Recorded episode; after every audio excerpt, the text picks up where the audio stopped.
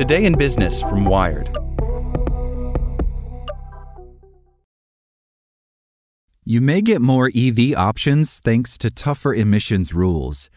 The U.S. Environmental Protection Agency proposed new tailpipe standards that would require electric vehicles to make up two thirds of new car sales by 2032. By Aarian Marshall. Automakers have made plenty of promises about electric vehicles. General Motors, Ford, and Volvo, some of the more ambitious, have pledged to sell only zero emissions cars by at least 2035. That's quite a commitment, as only 14% of new cars sold globally last year were electric, with the sale in the U.S. being half that.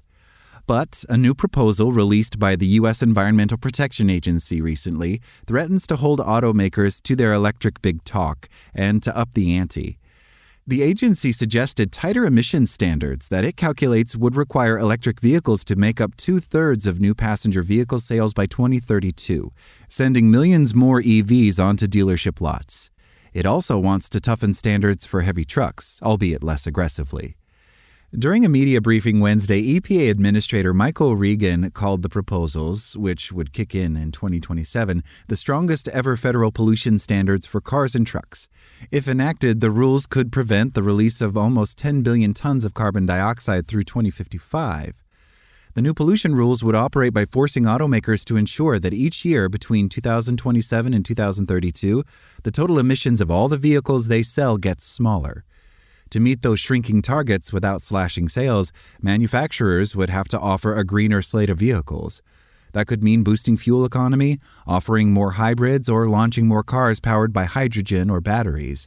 Consumers' booming appetite for EVs and the more than trillion dollars that automakers have earmarked for electrification suggests that building more battery powered cars may be the industry's easiest path to cutting emissions. The proposals could become one of the Biden administration's most significant moves toward reducing air pollution and decarbonizing the U.S. transportation system, which is alone responsible for more than a quarter of the nation's greenhouse gas emissions.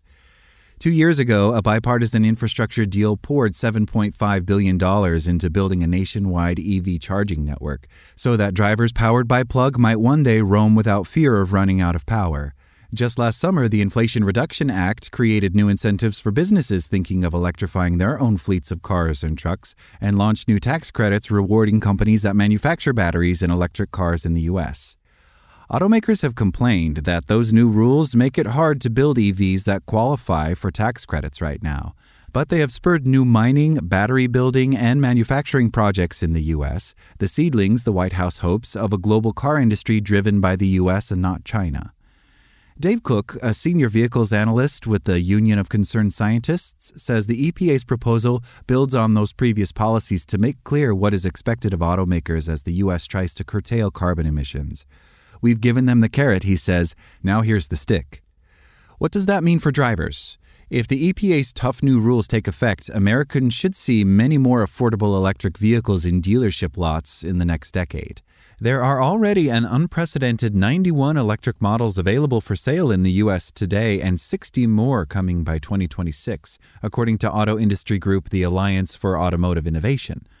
But the proposed EPA rules put serious pressure on manufacturers to produce more during a decade in which decisive action will be crucial to hitting most of the company's lofty 2035 emissions pledges, says Chris Harto, a senior energy policy analyst with the nonprofit consumer organization Consumer Reports. Conveniently, there's evidence that drivers would like to see a greater variety of EVs to choose from, Harto says. Consumers want the vehicles, and automakers aren't delivering them, Harto says.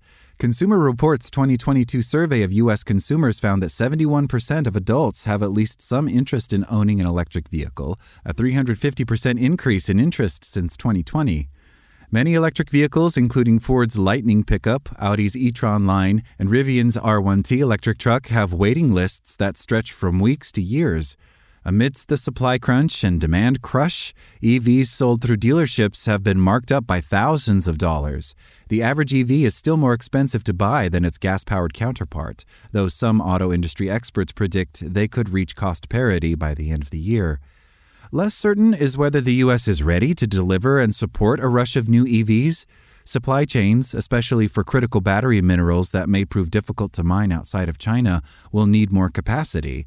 And even as the feds hand out money for charging infrastructure, there are plenty of challenges to be worked through before there are enough public chargers to support long haul driving and enable people without a private garage to charge up. In many places, the electrical grid will need upgrading or adjusting if it is to power millions of cars. Electrification requires a massive 100 year change to the U.S. industrial base and the way Americans drive. The Alliance for Automotive Innovation, the industry group, wrote in a memo earlier this month that struck a skeptical tone on the prospect of tighter EPA rules. The group did not immediately respond to a request for comment on the proposed pollution rules. The agency's proposal will now be subject to months of public hearings and debates as environmentalists, auto lobbyists, and anyone else with a stake in one of the largest industries in the U.S. weighs in. Like what you learned? Subscribe everywhere you listen to podcasts and get more business news at wired.com/business.